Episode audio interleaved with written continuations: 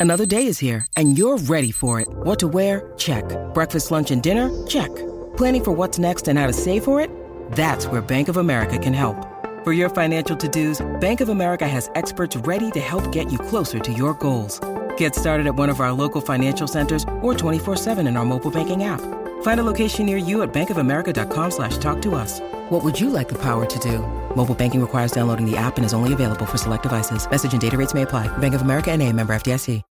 When you need mealtime inspiration, it's worth shopping Kroger, where you'll find over 30,000 mouthwatering choices that excite your inner foodie. And no matter what tasty choice you make, you'll enjoy our everyday low prices, plus extra ways to save, like digital coupons worth over $600 each week. You can also save up to $1 off per gallon at the pump with fuel points. More savings and more inspiring flavors make shopping Kroger worth it every time. Kroger, fresh for everyone. Fuel restrictions apply.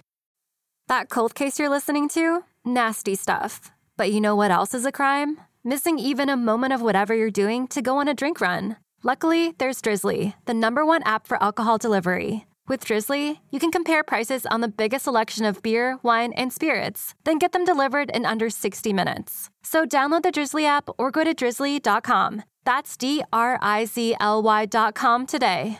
Progressive presents Adjusting to the Suburbs. It never dawned on me how much walking I used to do until I bought a house in the suburbs. Like when I'd say, I'm going for coffee, of course I was walking, but now it's like three miles, and no latte's worth that. I find myself inviting people on walks with me like it's a scheduled activity. This morning, my neighbor asked me what I'm doing, and I actually said, I'm going for a walk with Nancy. Anyway, when you save with Progressive by bundling your home and auto, that's the easy part of adjusting to the suburbs. Progressive Casualty Insurance Company coverage provided in service by affiliates and third party insurers.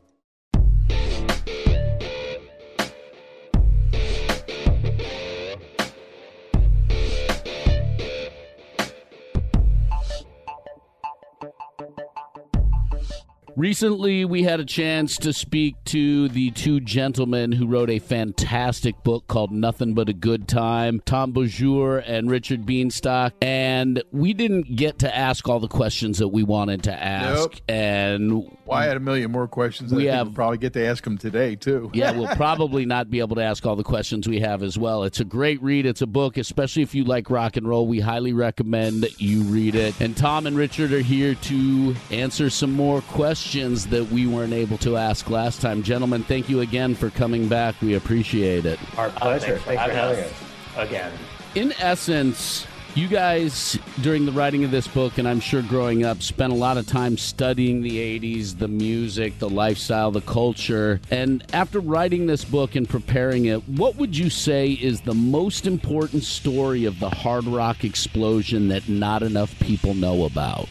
You know, I think the most important story is its origins, which is something that we talk about a lot in the book. And by its origins, I mean, and I don't know if we talked about this at all last time, but the fact that people, the overall image people have of this stuff in their mind is something that is like super glitzy and glammy and slick and like the music is really overly produced and like people do, you know, choreographed stage moves and like like everything is like a big Vegasy type of show. But what we really show in the book is that maybe at some point that was what at least some of the bands were putting out there, but where this stuff comes from is a really gritty DIY place. It's guys who, especially in the early 80s, like no one in, in the mainstream world wanted anything to do with them, certainly not in the mainstream music world, and certainly not with the labels. And these guys just did it all on their own. They started their own record labels or they put out albums on really small labels and they just hustled and hustled and hustled and came up with their own look and their own stage show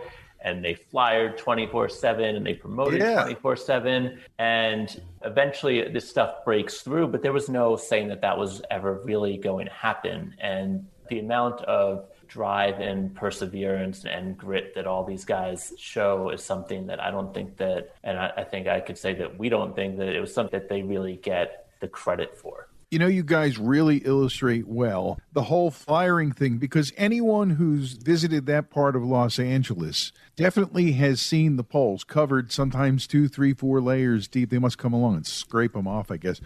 But everyone has seen that, but the level at which it went on, I don't think even someone who was around there, from around there, would know that that's the way it was. That's how much of it was going on. I'm just thinking of the trees, you know, guys.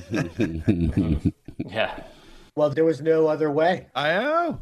You know, there was nothing. What they did what they had do? to do, right, Tom? They had to do what they had to do. There, there was no internet. There was no, uh, you know, and I mean, it reveals itself in our book that the reason why Poison flared more than anyone else is that CC DeVille's mom owned a copy shop. Yes, I So you love had to- that. I so you- love that. That was what was the deal. You know, You got to mean? take you got to take any edge you can. But th- again, there was no Facebook, there was no Instagram, so you had to get in front of the eyeballs, and that was the place to do it. because until it started to sell, and then radio came to a lot of it. Or things started to catch on the way Van Halen had, like Quiet Riot did. Until that started to happen, there was really no way to let people know you're going to be at the country club that weekend, right? I mean, there was probably the couple newspapers, and then and and then flyering. That's it. It's kind- standing on the strip telling people.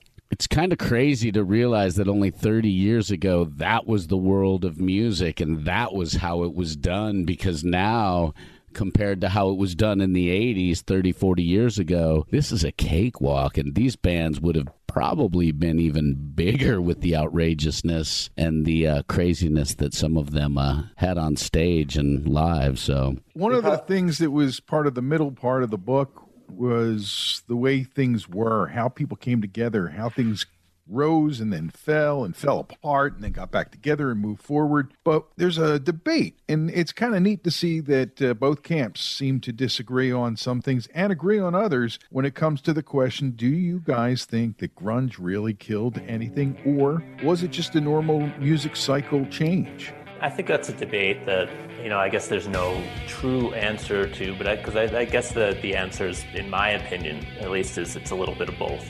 The grunge thing is real, like that happened, and you know, I mean, all these bands they always point to the Nirvana moment, and then they say like, and then Nevermind came out, and my career was over, and like you know, and and it's But is that easy- over, is that an oversimplification? Oh, it's Because, totally. I mean, totally. really. It's a stand-in for a lot of things that happened, and that was just you know Nirvana and Nevermind is sort of that the sort of big bang type of moment. But of course, they're talking about just grunge in general and really just sort of mainstream taste change. I mean, it wasn't only like mainstream music that changed. It was like you know, teen movies in 1988 were different than teen movies in 1992. You Right, know, right, in right, terms of whether right. you're watching Certainly like, by '98, yeah, yeah. yeah, like you know, in '88, like you're watch whether you're watching like The Breakfast Club or stuff like that, and then in '92 you're watching Reality Bites. Like the whole culture shifts, but you know, the point being that the grunge thing is one of several things that happens, and guys in some of the bands, you know, Fred Coury from Cinderella makes the point that like, well, around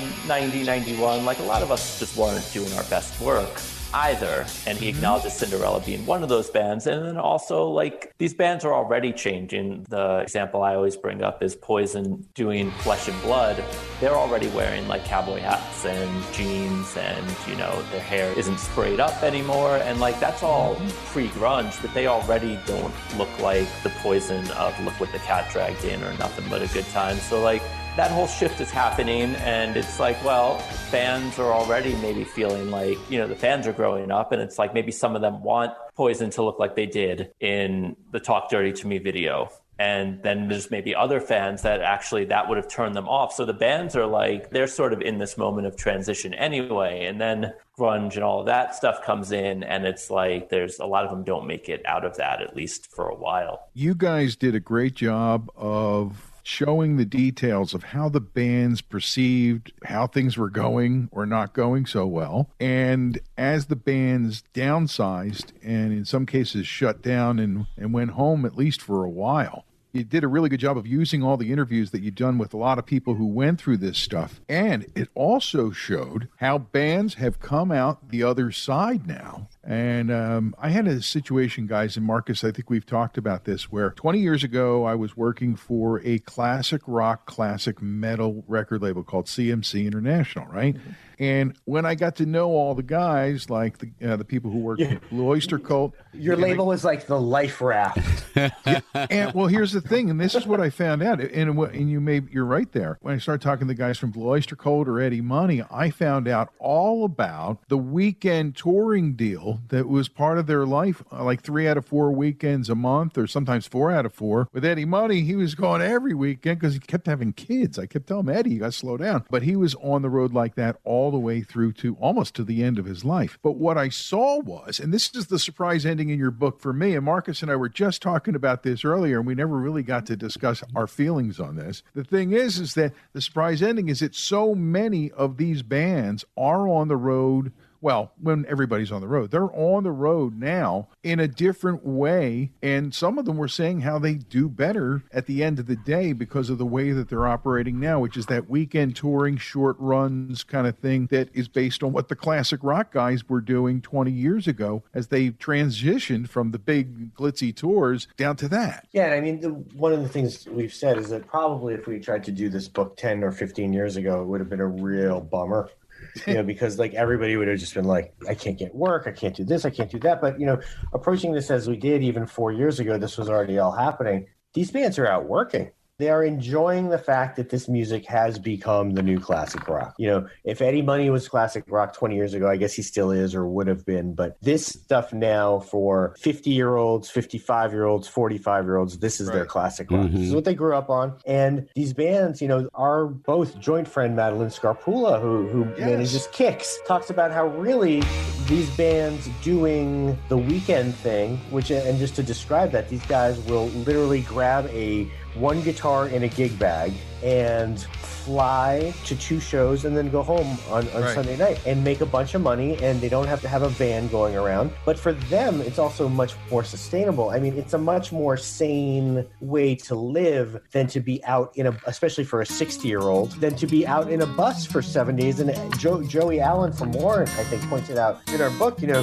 Monday, Tuesday, and Wednesday night suck anyway in terms of getting asses in People the seat, out. so to Yeah, speak. Yeah. yeah. So you're obviating that whole thing. And I think it's a really valid way for these bands to continue to exist. I like what Share Ross from Vixen says about it. Have bass strap, will travel. Yeah, she doesn't even take a bass, you know, like, and, and it, Nobody travels with a rig anymore. you know, and it's great because, like, look, you're going, you know what you're going to play, and I think the fans are there. Obviously, the fans, some of them are traveling. If it's in a casino, these bands aren't playing all cities all the time. But again, the fans are there. The fans are willing to spend the money. They're willing to spend money for the VIP shows. Not only are they willing to, but they have the money. you know, they're in their prime spending and buying years. So it is a thriving, or was until the last you know year. You know, you got to remember, you know, Poison and Motley Crue, they're not doing an arena tour next year. They're doing a stadium tour. Like there are the Right. fans are there, and they want this stuff. And it's not just people who were there the first time around. I think you know you look at the some of the video numbers on YouTube of like how many people have watched like the Dr. Feelgood video or something. It's like it'll be like 52 million or something. There's 25 year olds and 18 year olds and all kinds of people who have sort of happened upon this music and realized that it was you know it's sort of like this transmission from a more fun time when bands were like superheroes and stuff and i think it's very attractive to them as well He's Tom Beaujour, Rich Bienstock with us, our guest here on the podcast, and we're talking about their book, Nothing But a Good Time. Now, I just want to know how you got the typesetters to do the umlaut thing on the uh, O for because I've been trying to get my computer to do that when I'm typing about you guys. Like, it's not quite working out. oh it's it's uh, option u Option U. Okay, cool. For, for what But it's the worth. thing is, I mean, for all the guys, listen, for all the pictures that these guys were in, all the crazy poses and wild shit that they've done, and there's pictures of, it's so weird to go through like 500 pages and not see any pictures. But all of it, every quote is the kind of stuff that you just want to eat up because it's giving you details behind the scenes, sometimes from the middle of the scenes, how things happen, how things fell apart, and how people are doing. I think that's something that not a lot of people know about that how these guys, the people they went to see like crazy in the 80s and when they were teenagers or whatnot, what are they doing now?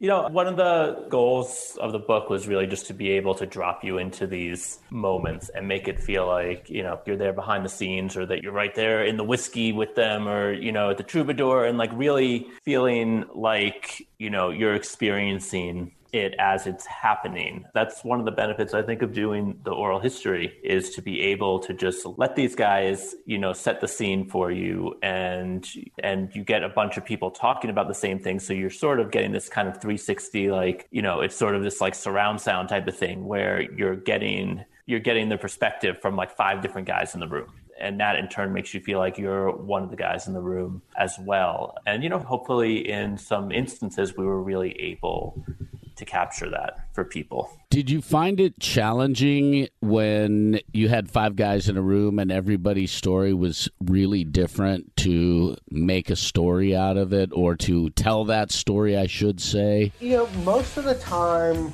people line up only really it's like only Don Dokken and George Lynch where you will actually get people saying the opposite thing.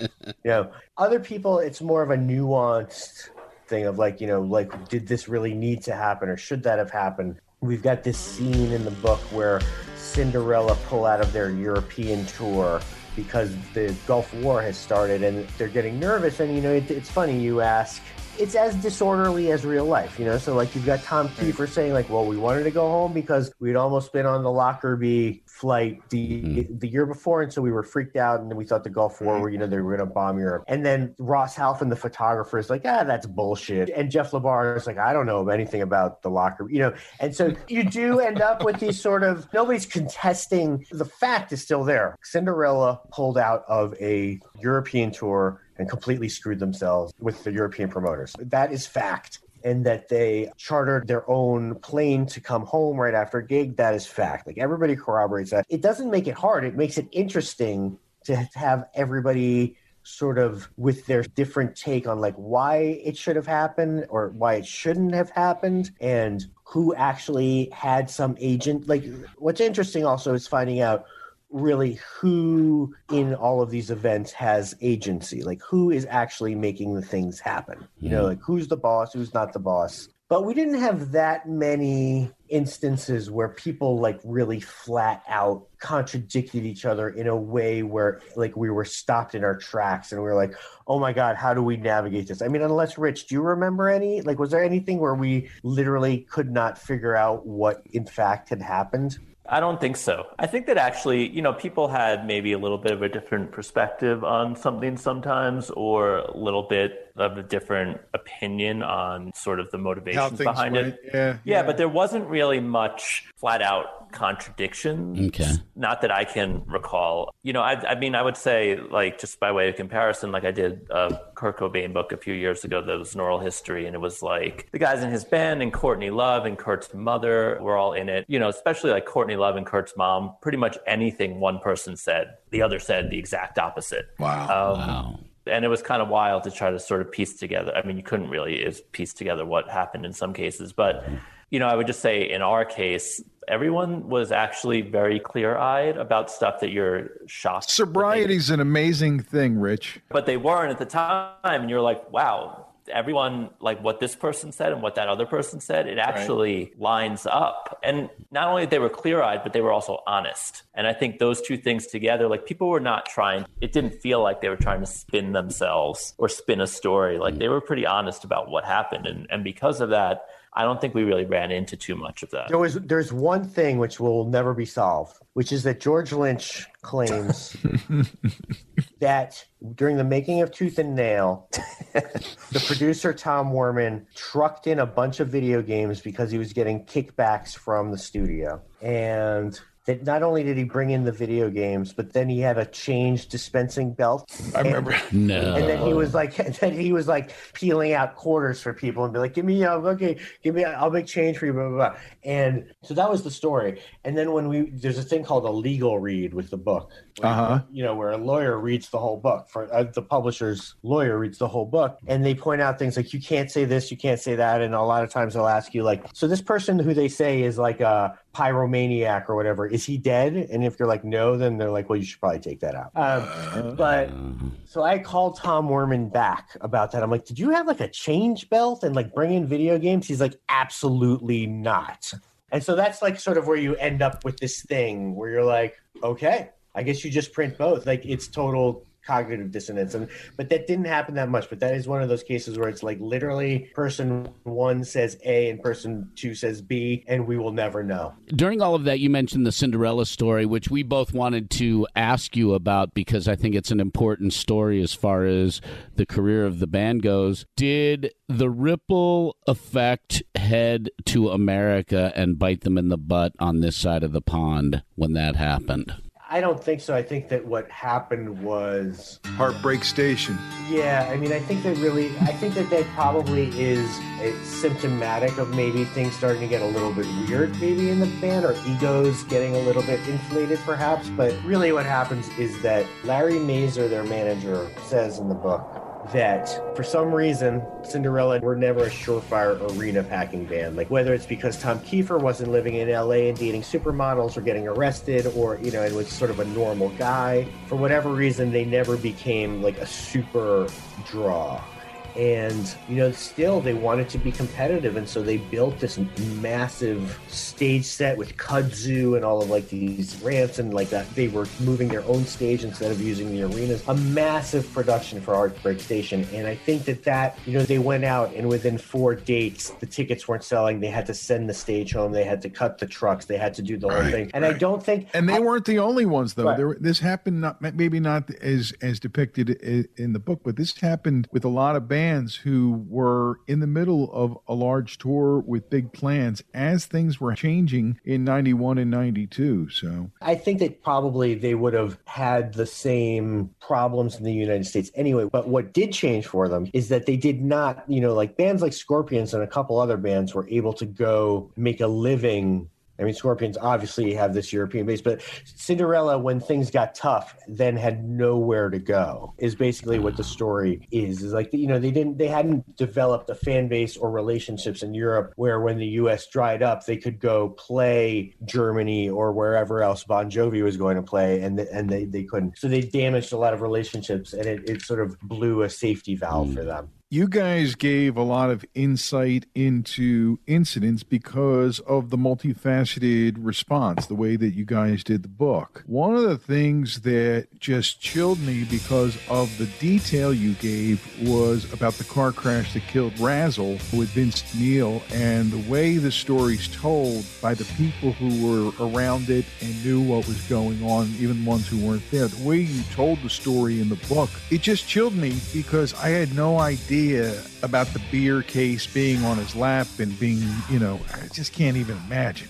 And these are the things that don't always come out in the news or didn't back then that come out now because people are talking. In books like yours, it's called Nothing But a Good Time. And I know I'm talking about one of the bummer moments of the book, but the subtitle is good too The Uncensored History of the 80s Hard Rock Explosion. Because other than when the lawyers tell you you've crossed the line, it sounds like you guys let it all hang out there. And I just think it's fucking awesome. It's funny also that you mention that moment because somebody I was just speaking to the other day who's reading the book and who is somebody who knows this stuff very deeply. That was the moment that they brought up in the book as well because the car accident with Vince Neil and mm. Razzle is something that, of course, we have all, if you're into this music, we have read about it so many times, whether it's in the Motley Crue book or just on Behind the Music or whatever the case may be. So we weren't going to spend too much time going hey, into it and treading over that same ground. But that piece about Razzle having the beer on his lap, and I think if I'm remembering correctly, and Bryn Bridenthal says that you know he had bled out, and it's it's um wow, it's, it's kind of harrowing, gory. and it's not yeah, it's not something that I had known. And again, the person I was talking to, he was like, I didn't know that, and it was like shocking to hear. And and Bryn Bridenthal is someone who she was Motley's publicist back then, and she was very close with the band, but she's not somebody that you hear from that often or ever. and certainly not about this. And so she had this different perspective. And like, these are the facts that she has known all these years because she was there at the time. I mean, she was working with Vince. Mm-hmm. So you would imagine that she probably knows what was going on and she knows the facts. And again, was somebody who's very clear eyed about it. And so, like, to put that in there, it was like, well, we didn't want to sort of exploit that moment. And again, we spent very little time on it, but it's like, well, here's a piece. But that, it was well told, man. Yeah. And you can see it gives a little bit of insight into like how something that's just like, you know, a moment now that we all talk about, and then this happened. It was a terrible, awful, harrowing, like bloody, gory thing that happened. And it should be respected for what it was and not just another thing on the timeline in the Motley Crue history because it was really awful. Well, I, I, saw Tom had to jump off. Rich, we want to thank you guys for coming on. My final question is Richard, after spending the time that you spent on this book and having written other books in the past, what is next for you?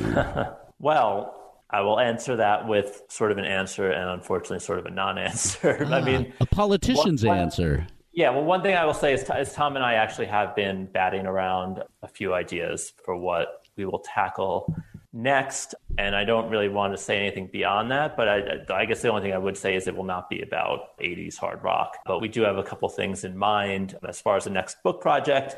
Otherwise, this book has been optioned by a production company to develop potentially into like a documentary type of series. Oh, um, great! Wow. So that is congrats. You know, thank you. Yeah, and so as far as being as something connected to this, that is the next thing that we're working on, and then you know, and then from there, that also being connected to a podcast and and so on and so forth. But but the main thing would be developing this into some sort of visual presentation and there is a production company behind it and potentially a director attached to the project that is not great. yet, all good things man. it looks I, like that might happen yeah. And, and, thanks for taking time. I know you guys are up to your armpits in it. Thanks for Happy taking the time it. to hop back on with us. And yeah. so the, we'll uh, make sure we get the information back to you guys about when both episodes will air and who's going to be joining us on that ends up being the final guest list on the follow-up part. Excellent Cool, man. All right. Thank, thank you, you Richard. Richard. Thank you so okay. much, man. Have a great week. You too. And once again, thanks to Tom and Richard for joining us for another round on their book. Nothing but a good time. It is a phenomenal book, a great read. And if you want to learn a lot that you probably didn't know, just like us, about that decade and how it all rolled, definitely check the book out. I tell you what, I know you always want to learn a lot of stuff about things that we talk about. And that is why I have arranged for a dear old friend of mine, someone that I've actually worked with. I know him from his days in Dokken and Dio and Foreigner. I'm talking about Jeff Pilson. Next Summertime and a great pint go together like water, yeast, and hops. and what a better place to go to get the pint that you want than Crooked Eye Brewery right there at York and Montgomery in the heart of Hatboro. With Pennsylvania's restrictions easing, there is live music and some other great events going on at Crooked Eye. So not only do you get that pint, but you get to have a good time with your friends as well. They are fully open, and I went in to see the Crooked Eye Band, the full Crooked Eye Band, back together for the first time in over a year. And what a great time when they're in on second Saturdays. And you can get great music and Killer Crooked Eye near you at Jamie's House of Music in Lansdowne now. Stop on by, see live music, and have a pint of your favorites from Crooked Eye at Jamie's House of Music. Right in the heart of Delco. And there's something else happening at the brewery, Marcus. They are now serving spirits, Pennsylvania craft spirits, now available along with your finest brews and all the other goodies they have at Crooked Eye and Hatboro. I just think it helps everybody to have what they want, and that's part of having a good time when you go in both at the Hatboro Brewery location and at Jamie's House of Music. So wine and cocktails there as well. It's all part of the fun at Crooked Eye. Check them out at crookedeyebrewery.com. The best way to keep up with what's going on at both locations is on Facebook, though. They do a great job keeping us informed of what's happening at Crooked Eye or Jamie's House of Music on Facebook. For in the cure for what ails you since 2014. Check them out. Crooked Eye Brewery in the heart of Hatboro. And in the heart of Delco.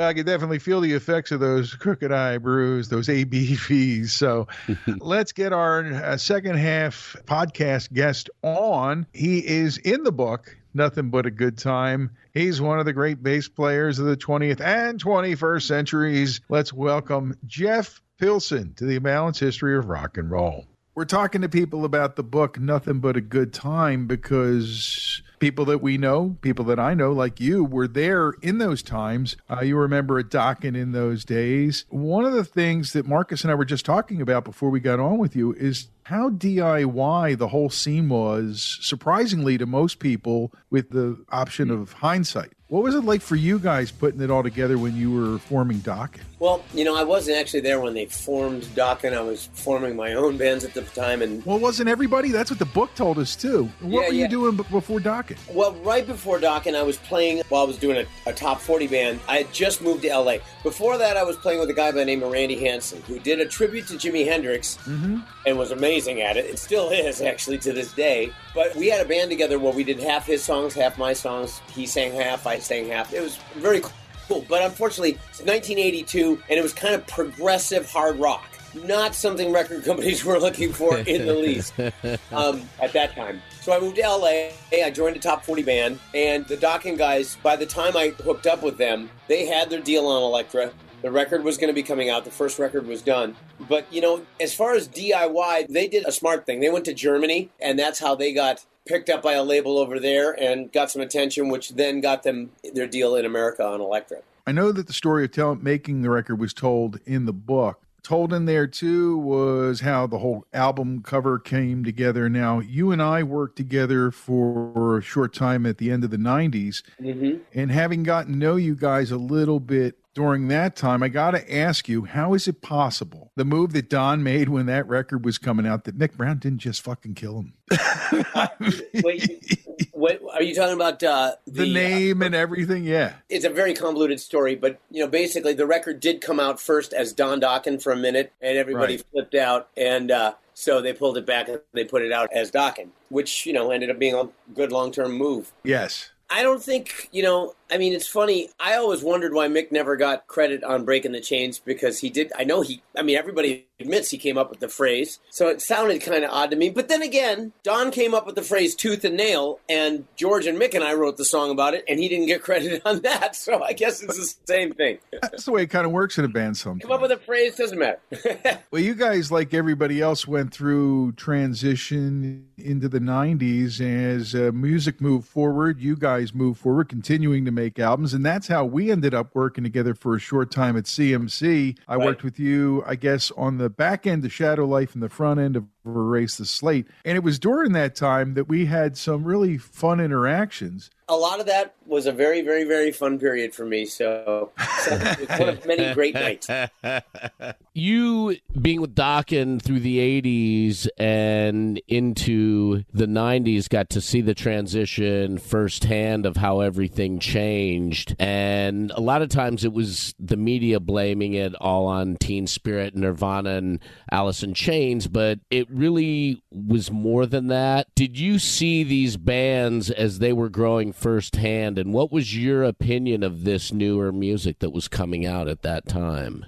The thing that I had the hardest time with is that I didn't see where it was all that different. It just sounded like great new heavy rock to me. You know, Alice in Chains and Soundgarden in particular. I wasn't a huge Nirvana guy ever, really. It was a little too punky for my personal tastes, although I appreciated it a lot, and I do see how Cobain was a great writer. But I loved Alice in Chains and Soundgarden, and they just sounded like rock to me. This whole alternative thing and all that shit, I mm-hmm. just didn't get it. It just didn't make sense to me. So it was odd to me. I, what I did recognize, though, is that a lot of the bands in what was considered our genre at the time, and unfortunately has had the long term name of hair metal, a lot of the bands in that genre had gotten stale. And the recordings were getting very formulaic. You know, everybody kind of had the same drum sounds, everybody had the kind of the same guitar sounds. It had lost its original kind of rebellious vibe too. The power ballad was important and you know, it was just too formulaic I think, to have long term legs with the public. So it was a change that needed to happen. I kind of get it. You know, Alice in Chains and Soundgarden sounded fresher than our stuff did at that point, I think, or a lot of bands. But, you know, having said that, I mean, George came out with his Lynch Mob record, and that wasn't a hair metal record at all. It was very, very cool. And, and, you know, he did the best of anybody coming out of that. And I think that's why I think he delivered a really strong record with a cool band that could have survived. You know, unfortunately, it didn't stay much longer, but I think they had the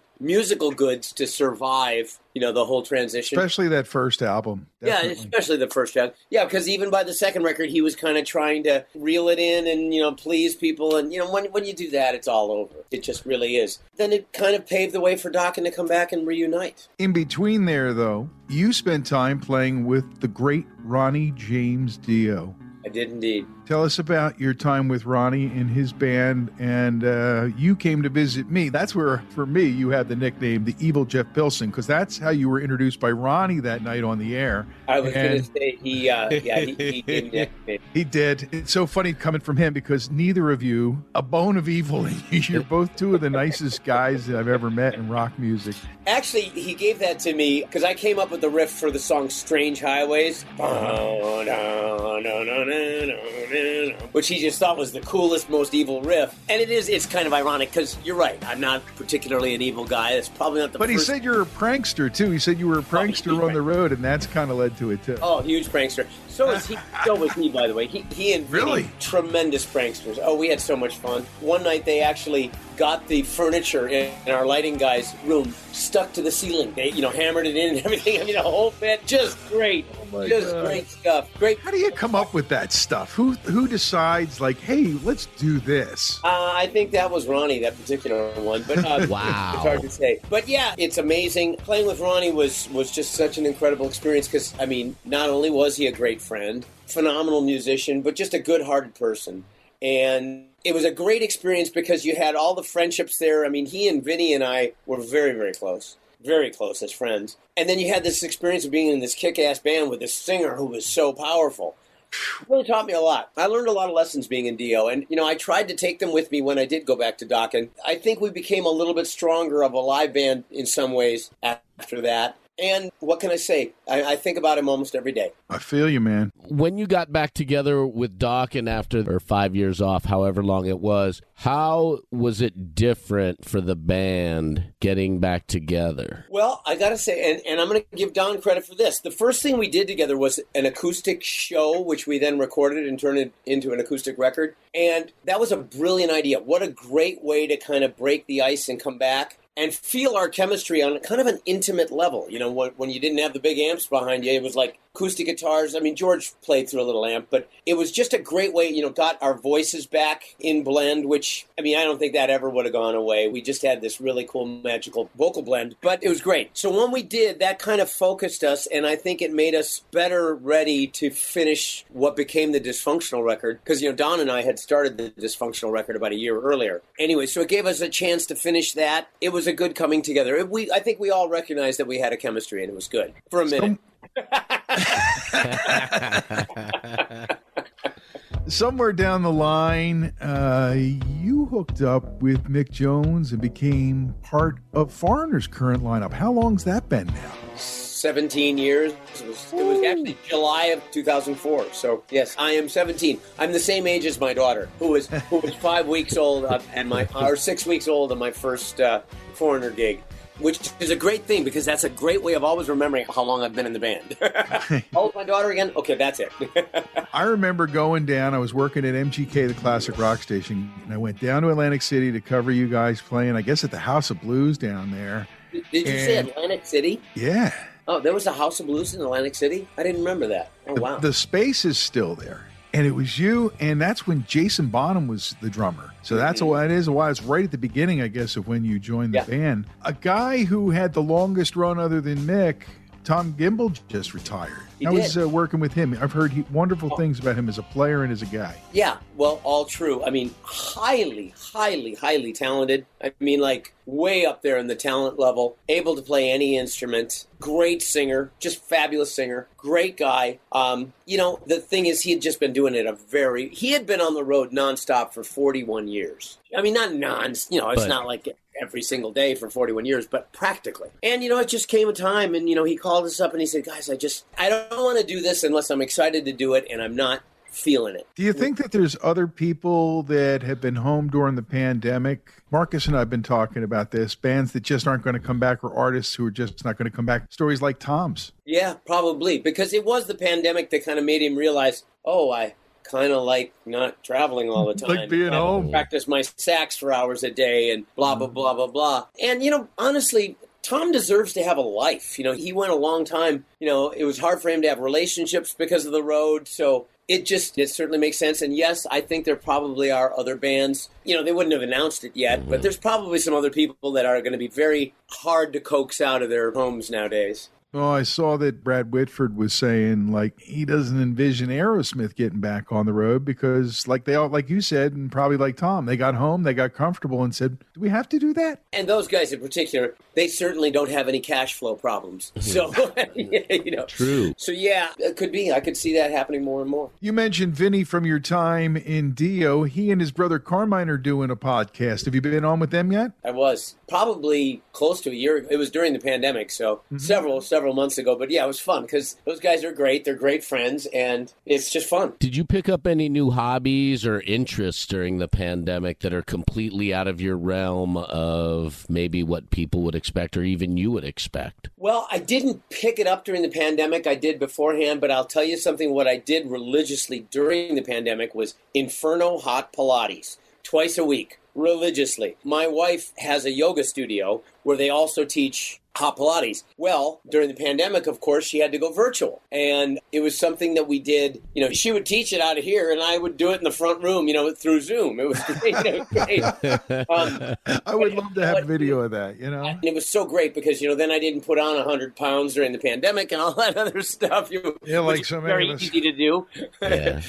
it's really been good for my health. I just feel healthier overall. You know, a little leaner, definitely more muscle. And just a better overall energy. I mean, I was feeling pretty good anyways, but this Pilates thing has really been great. And the other thing I did was I started a meditation class that I teach every Monday at uh, 5 p.m. Pacific, 8 p.m. Eastern. And if you go to yoga at hotforyogascv.com, you will find information on how to take that class, and it's great. Really been fun. With the yoga, you definitely are ahead of a lot of people who've been talking about fatigue getting back on the road. Just the physical act of holding a guitar for a couple hours a night. How was your first run? You just got back from uh, your first post-pandemic run with Foreigner, and how you Actually, feeling? second. We actually did one in one Oh. at the end of May too. We did four shows, and then we took a couple weeks, and now we just got done with uh, I think eight more shows or whatever. It was great. I mean, I think because I, I did try and really pay attention to keeping myself somewhat in shape, I was in a better position than usual. You know, because I mean, I, I haven't gone that long off the road in Forever. 35 years or something. I don't know, whatever. Anyway, but you know, there's still a couple of muscles there that, you know, just, you know, no matter how much you work at home, you're not going to get the head banging muscles right. So, mm-hmm. so yes, I felt it a little. Going back to your early days before you started playing in bands, who were some of the inspirational bass players that really, really got you excited about bass? Well, the first, I mean, when I very first started, you know, I'm Jack Bruce from Cream, that was a big deal. But when I got into Chris Squire from Yes, that was what changed everything for me. The minute, I mean, and I am not exaggerating, the minute I heard Roundabout the first time, a very dear friend played it for me, I just said, that's what I want to sound like. And so I started playing with a pick. I bought a Rickenbacker bass. I did, you know, played through a stack of 12s. I mean, I did everything to sound like Chris Squire, and it was a tremendous education. And really, I mean, I learned all those Yes songs, which is good for you, anyways. And it was just a tremendous learning experience. So he was the one guy, I mean, again, there's a lot of guys I love. But he was the one guy that stood out, you know, above the rest and really gave me a lot of. I mean, seriously, I think because of Chris Squire, you know, and prog rock in general, kind of got me getting into a lot of classical music. And then it got me to take up string bass, which I did and, and majored in in college. I didn't graduate, but I got to college doing that. And I learned a lot about music. And really, it all starts from the fact that Chris Squire's bass so inspired me. The things you can learn if you take the time to talk about them, right? yeah. Well, Jeff Pilson is our guest on the Imbalanced History of Rock and Roll, and we thank you for joining us, uh, giving us your insights into our Nothing But a Good Time follow up, and for talking about Ronnie James Dio. I've always got time to talk about Ronnie. Yeah. Thank you very much, Jeff. We definitely appreciate your time. Hey guys, I so appreciate it as well. Thank you. It's great, great seeing you, Ray. Always, And man. That brief time we worked together was was very special. We had fun. we had fun, and we were doing the right thing. We were giving it some good, honest energy. So, guys, thank you so much, and I, I will talk to you again sometime in the future. I'm sure. Anytime, man. Stay Sounds well. good. Thank you. Thanks, Hope to guys. see you in Bye-bye. town soon. Take care. Thank you again to Jeff Pilson for taking time to chat about a very important decade that had a huge impact on the history of rock and roll, as well as more about their incredible book called Nothing But a Good Time, a book that we both highly recommend you read. You can follow us on Facebook at The Imbalanced History of Rock and Roll, as well as Twitter at Imbalanced Histo, and on Instagram, The Imbalanced History of Rock and Roll. Time to leave the Dark Doc Studios and go out into the world, steamy and mean as it is these days. so until the next time we get together and do this crazy podcast, I'm Ray Koob, I'm Marcus Goldman and this is the Imbalance History. of Rock and Roll. Progressive presents Adjusting to the Suburbs. I never thought about space in my cramped apartment, but in this house, all I see is empty space. The sofa and ottoman look like tiny islands in a sea of hardwood floors. I could get two ottomans in the living room, but then I'd need another sofa. I could tell people I'm into minimalism. Anyway, when you save with Progressive by bundling your home and auto, that's the easy part of adjusting to the suburbs. Progressive Casualty Insurance Company coverage provided in service by affiliates and third party insurers. It's NFL draft season, and that means it's time to start thinking about fantasy football.